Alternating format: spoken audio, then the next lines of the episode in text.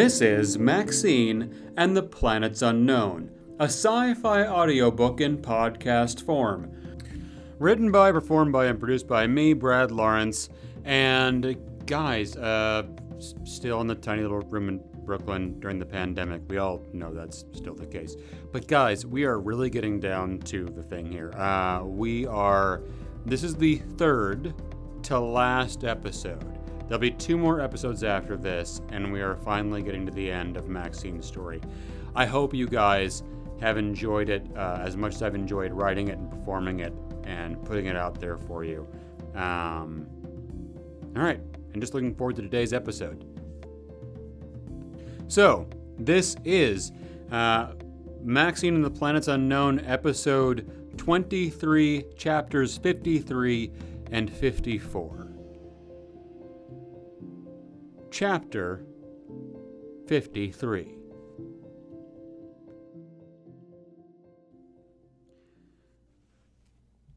The three of them sat there in the spore haze. The initial blast had sent Laurent into a coughing jag. Mars natives were often a bit sensitive to allergens, and she was no exception. She also wasn't the only one. Maxine had looked over at Sumner and noticed that he was red faced and his eyes were closed. He was clearly trying to restrain a coughing fit of his own. So much had been happening, so much was pressing, so much was at stake and already lost. She was having a hard time keeping pace with all the information coming at her. But seeing Sumner gripping his midsection with one arm and turning all of his focus to keeping his body rigid, she started to really take in just how injured he was. She felt like she could see what he was afraid of. That one cough and the plug of medical foam keeping his insides in place would shoot across the room, and he would keel over right there, dead before his eyes even closed. She put her hand on his shoulder. He opened his eyes and looked at her with strained deliberation, but he didn't lose it. He just breathed deep until he was sure the urge to convulse had passed. It took more than a few minutes.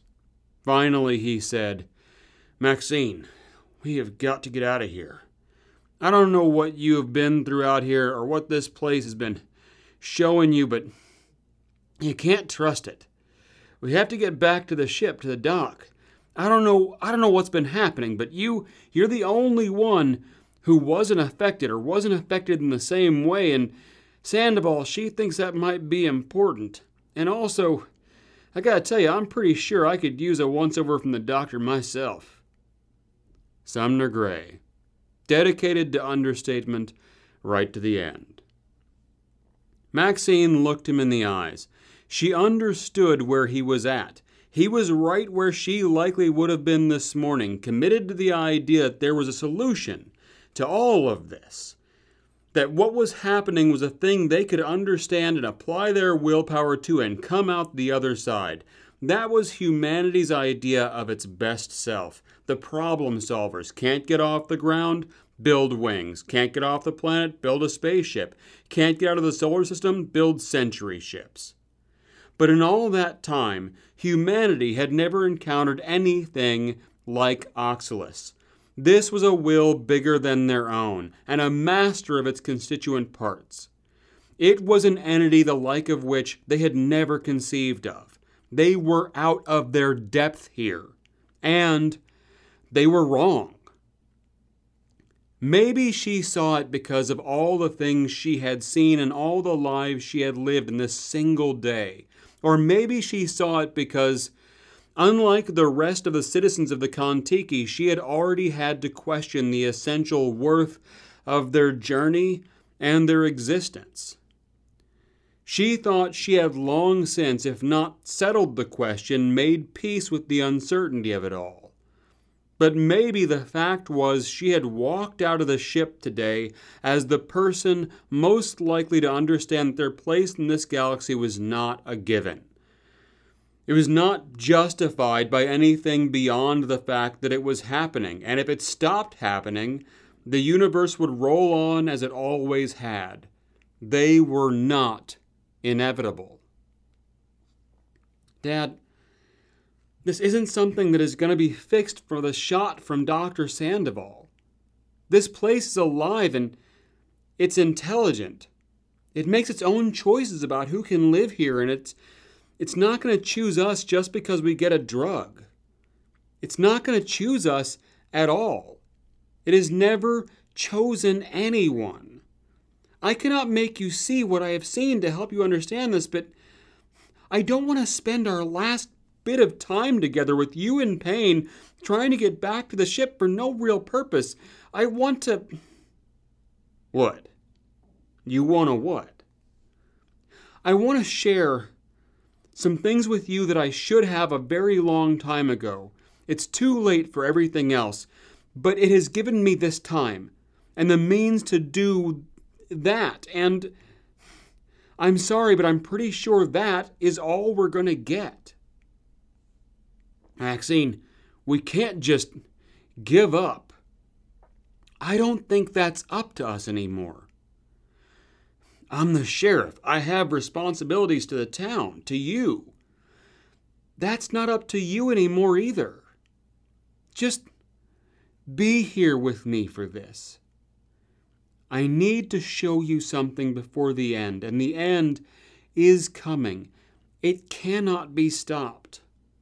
Sumner shook his head, still reaching for fatherly wisdom. Maxine, who told you that it can't be stopped? I did, said Mr. Humphreys. Laurent abruptly stopped coughing. Sumner stared hard at the badger in the suit that had not been there just a second ago. What in the Sam Hill? Laurent dropped to her knees and spoke in quiet wonder. Mr. Mr. Humphreys? Sumner glanced her direction, then back to the badger, then to Maxine. Isn't that. Is that the thing from your books? Mr. Humphreys arched an eyebrow at the sheriff. Then he said to Maxine, They are ready, and I am ready. Are you ready, Miss Maxine? She took a deep breath and said, Yes, I'm ready. It was only partly a lie. Chapter 54 Sumner was a nine year old girl. Laurent was a nine year old girl again. Maxine was her nine year old self. Oxalis was all of them and everything and everywhere, and it was a nine year old girl. And it was its first time being that. Maxine was nine years old, and she was getting a bit bored of the park. The park was Hydroponic Cell 3. It was one of several hydroponic cells on the Kon-Tiki, but most of them were off limits to anyone who didn't work there. But 3 and 6 had been set aside as dual purpose facilities.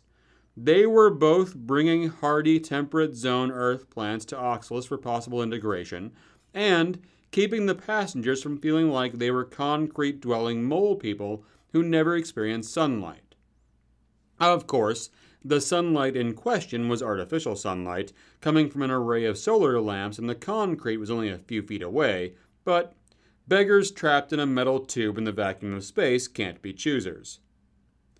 All that said, the parks were very popular. So popular, in fact, that in order to use them, you had to get on a wait list for a block of time. Time that you would share with up to 60 other passengers. Wait time was dependent on how much time you wanted to reserve and how large a party you wanted to bring.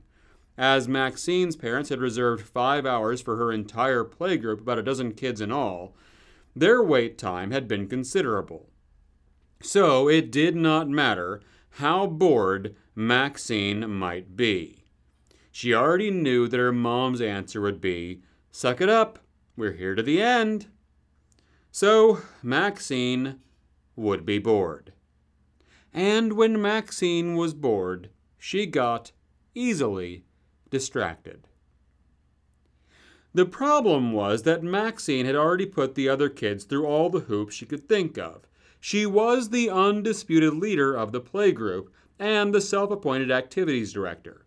As such, she had orchestrated a game of tag, a game of dodgeball, and a game she had made up just that day called Frozen. Frozen was a game where Maxine stood at the top of what the kids called Old Man Mountain, which was actually an extremely gentle rise in the carefully landscaped terrain, and all the kids then got into a wide circle around Maxine. Then she would call out each kid's name in turn and say, Unfrozen, and then Frozen, they had the space of time she decided to allot between the two words to make it as far as they could toward her. The first one that reached her and tagged her became the new Ice Master and took over Maxine's spot. Then Maxine joined the rest of the kids, and they all went back to starting positions. The first one to reach her had been Cody Fenton. That was no surprise. Cody had long legs and was pretty fast, he was also the competitive sort, the kind who, when frozen, would still be leaning forward through everyone else's turn until she got back around to him. Even though she was quick to call frozen on him, he still made more headway than the rest, no matter how little time she gave him. Right on his heels had been Joey Sanchez, but for the opposite reason. Short and chubby, Joey was the least athletic kid on the ship but that in no way deterred him from wanting to take part in all the most physical games. Maxine admired how hard he always tried, and so she, without making it too obvious, gave him a little extra time before she called Frozen. Of course, not every kid was up for the running around kinds of activities. There were always those kids who were just not up for anything too physical or too group oriented. Sylvia Janish spent most of the first part of the day reading a book about some kids who found another world of talking animals inside a closet. Though Sylvia was often pretty quiet, she had, with only the most minor bit of encouragement, laid out pretty much the whole book for Maxine right up to the page she was on right then. Maxine had made a mental note to check it out, or at least to see if there was a VR. Darius Jackson was drawing, as usual monsters, as usual. As usual, Maxine found the monsters disturbing and a little gross, but she made a show out of seeming impressed. The one thing almost everyone was up for, though, was the play. The play did not have an official title. Weirdly, none of Maxine's plays ever had a title, and she wrote a lot of plays. So when her parents would ask them about them, usually for the entertainment of other adult dinner guests, it was always phrased as the play about the horse or the play about the baby comet. Then Maxine would tell all the adults about the baby comet and the adventures it had had in the course of the play. Then two things would always happen. The first is that they would ask what the play about the baby comet was called. Maxine would look at them like they were asking ridiculous questions and say, It's called The Play About the Comet. Then they would ask if she would perform the play for them right then, and Maxine would have to say, I can't. I already performed that one. Maxine did not seem to have internalized the concept of a theatrical run. In her mind, every time you went to perform a play, that had to be a brand new play that you made up for just that occasion. Her elementary school age cast had just accepted this logic and the fact that anytime Maxine said, Let's put on a play, they were starting from scratch. The play they had put on this time was highly derivative of a certain book series that Maxine herself was working through at that very moment. A series starring a little girl and a badger. In earlier years, she likely would have just called the characters Selina and Mr. Humphreys. But recently she had cottoned on to the notion that when you make up a play or a story, it should be original. she still had a little ways to go so far as understanding that there were more ways to make something original than just coming up with different names for the characters and the places they went to. But even being a great author is a learning curve. She also had not taken the lead role. Again, in earlier years, she might have insisted on doing just that, but she has started to become aware that it was good to let others shine sometimes, that it made them feel good, and in turn, it could make you feel good. So, Cherie had been given the role of Suzanne, and Darius, having exhausted his internal wellspring of mutants for the day, was given the role of the talking dog companion, Mr. Grumps. Maxine had stuck to a directorial role for this one, mainly because she also was the writer and was writing it largely improv style. This consisted of figuring out which scenes from the Selena Simon series she wanted to see her classmates ape in real life and then telling them what to do right before she sent them out to do it. This resulted in some measure of confusion and a tendency on the part of the players to go wildly off script. This was understandable as the only place the script existed was inside Maxine's head. Maxine was not unreasonable, she was no tyrant, she believed in supporting her actors. She accomplished this by shouting directions at them from behind a shrub. This meant that every emotional beat of the narrative was punctuated with the actors staring blankly off stage at a plant, waiting for it to tell them what to do next. The play was a huge success in spite of its avant garde production elements, mainly because the audience consisted of her parents, her grandparents, who had tagged along more for the added park time than for the stimulating theater provided by pre teen auteurs, and Mrs. Costas, Sylvia's mother. After the bows were given and the applause received, Maxine's mom and dad had come over to tell her how talented she was. For years after, Maxine would replay this exchange over and over in her head. Her mom had hugged her and fixed her with her huge brown eyes and said, Sweetheart, you are such a talented girl. The things Maxine would remember long after so much else had faded and been consigned to the custodianship of digital memory was her mom's eyes and the left side dimple when she smiled. Her impression of her mom's eyes were that they had the kind of way of making you feel like you were the only thing they'd ever seen or ever wanted to see, like you had every inch of her attention. From her earliest age, everything that Maxine had said or done had called down the all encompassing focus of those eyes, and being enveloped by them, by her mother's attention, had been the warmest place in the world.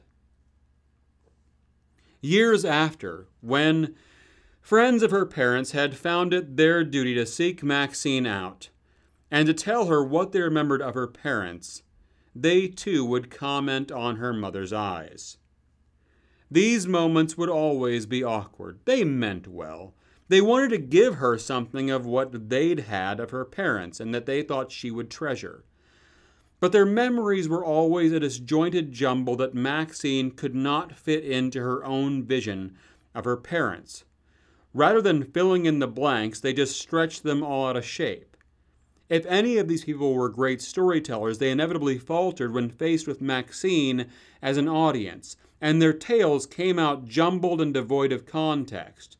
Just little bits of their youth, an abstract and unreliable thing in the best of occasions, dropped into the middle of Maxine's day as a little montage of moments that basically said to her, Here are random glimpses of all the ways you will never know your parents, who will forever be frozen for you as who they were when you were nine years old. Here, let me hint at how small and inadequate that is while it is already fading. Of course, Maxine couldn't have said any of that. She wouldn't have been able to organize the nature of her discomfort with these conversations until she was much older. She just knew that she was uncomfortable. She knew that she wanted these exchanges to end almost as soon as they began, and that she could not say so. She had to indulge these people with whom her only connection was death. Her dad, who she would always remember as huge, even after VR and flat screen evidence made it clear that he was tall but skinny, had said to her, Honey, that was great. I almost thought you wrote it. Maxine said, Dad, I did write it. You did? Are you sure? Yes, because it sounded like William Shakespeare to me. Maxine could not have named a William Shakespeare play beyond Romeo and Juliet, which she did not know the plot of, but she knew he was very famous and that her father was being deliberately silly. Dad, you're being silly. I know. It's pretty cool, huh? Her mom decided to take back control of this conversation. Your dad is a goofball, but you are my super talented girl who is going to be so much more famous than silly old William Shakespeare. What's next on the agenda, Maestro? Are you guys going to put on another masterpiece? No. Jamie brought along a holo projector, so we're going to play holo grab. Her dad nodded like this made total sense. Well, thank God we reserved all this time with grass and plants and open spaces so you guys could play with the holo projector. Dad, you're being silly again. Am I? He looked at her mother. I'm pretty sure I was being super cool, like even cooler than I was five minutes ago. Her mom rolled her eyes. Have fun with your friends, sweetheart, but try not to get too dirty, because we're going to go right to dinner from here, okay? Okay. And that was the last true conversation she ever had with her parents. It wasn't bad as far as last conversations go, but it was a last conversation. And no matter how many times she played it over and over in her head in the coming years, it would never offer more than what was already there. Her mom lovingly praising her obvious plagiarism, and her dad making jokes, and then some passing remarks about dinner. And that was it. No parting wisdom that she carried with her for the rest of her life, nothing that told her that their deaths, their absence from her life, had any larger purpose.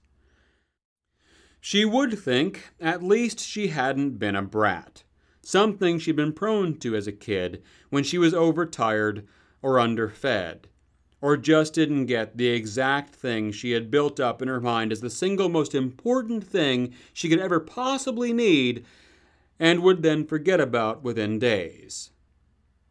She would come to be grateful that her parents died, thinking that she was really good at ripping off famous authors like B.A. White, instead of that she could be a little monster when her blood sugar got low. Grateful, but not satisfied. There is no way to be satisfied when all you will ever want is more of someone who is completely beyond your reach. What happened was she lost her pad. Oh, had she failed to mention that her family's death had been entirely her fault? The shipboard therapist, Mr. Castle, had told her this was not true at all, and that it was no one's fault, that she had not done anything that anyone else might do. He told her that the asteroids that hit the ship that day were a freak occurrence that no one person could be held responsible for. He told her that he misplaced things all the time, and then his wife would help him look for them. And if she were to fall and hurt herself in the process, that would be no more his fault than it would be the floor's fault for her landing on it, because all of this was stuff that normal people did.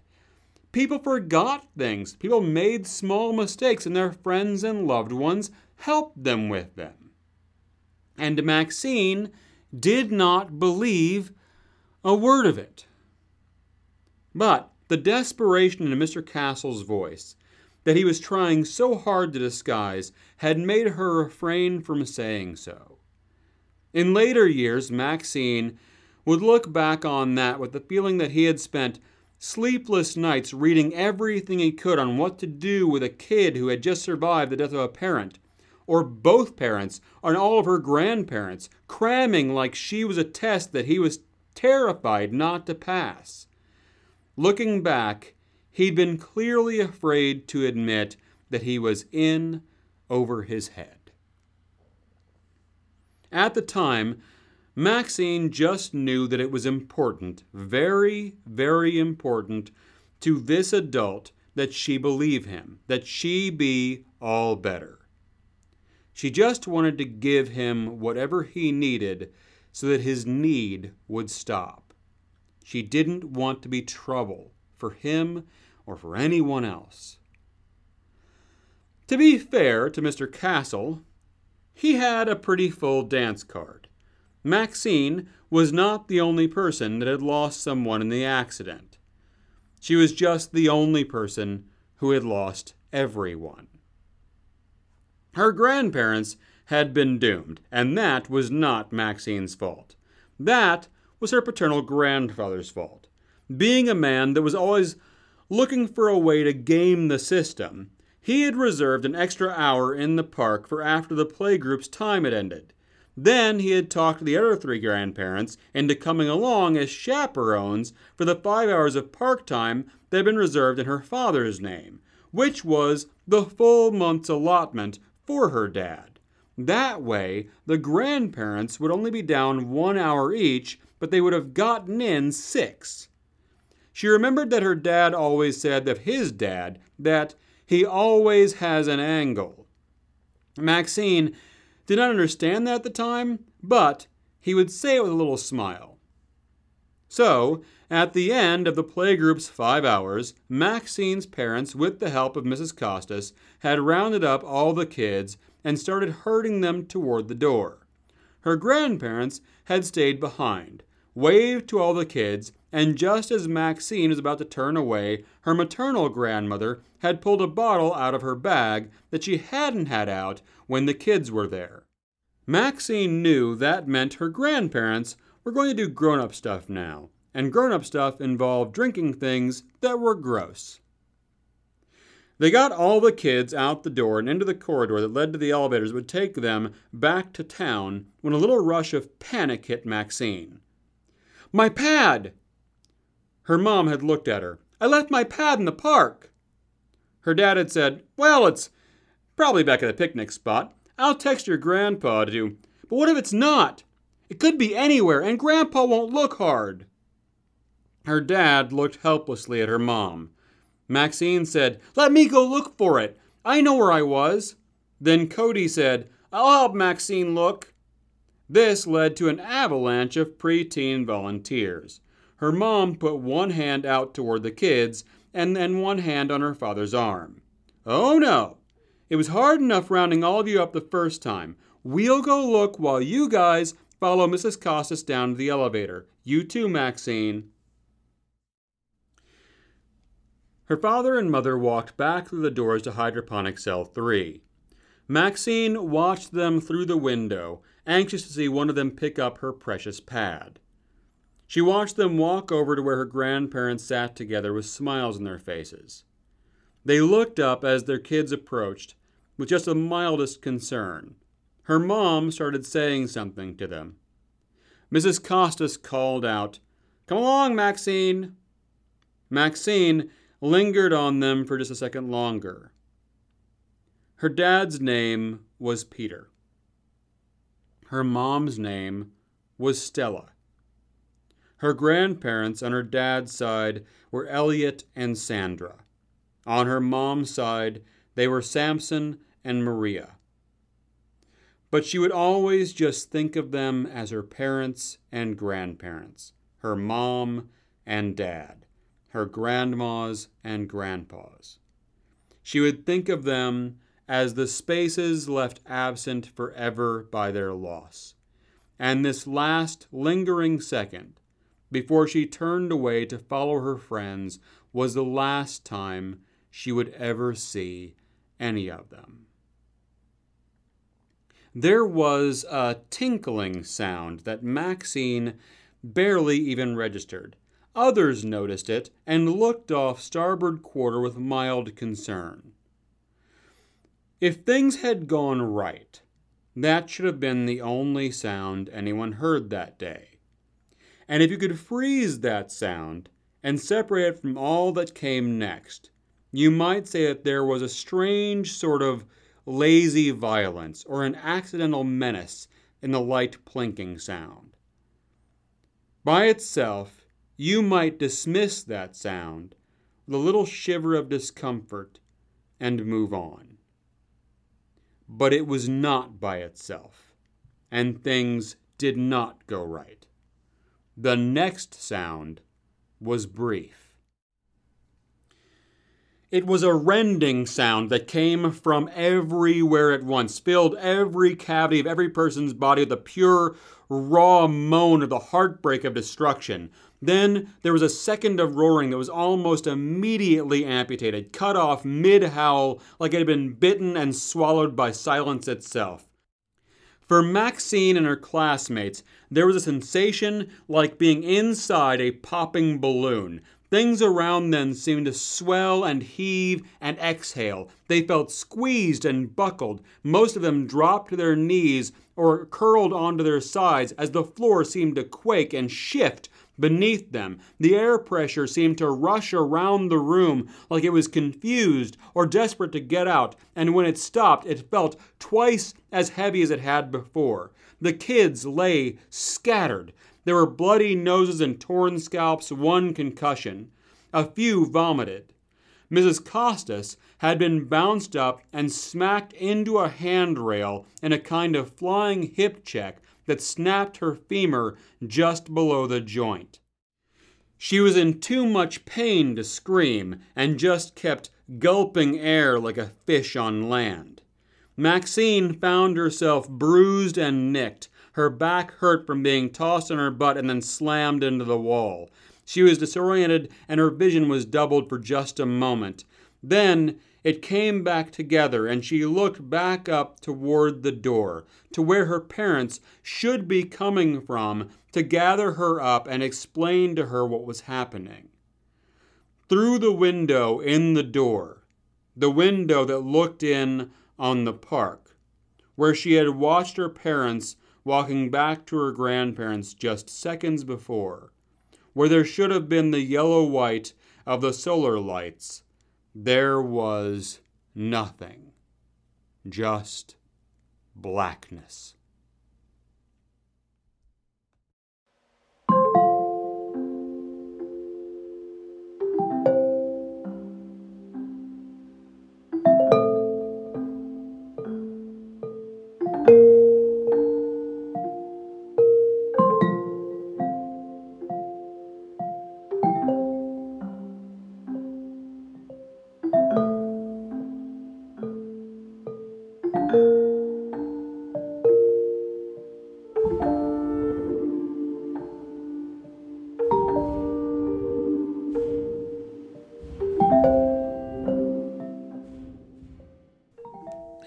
This has been Maxine and the Planets Unknown by Brad Lawrence. Intro music Bumbling by Pictures of the Floating World. Outro music Children by the Creek by Chad Crouch. Thank you for listening.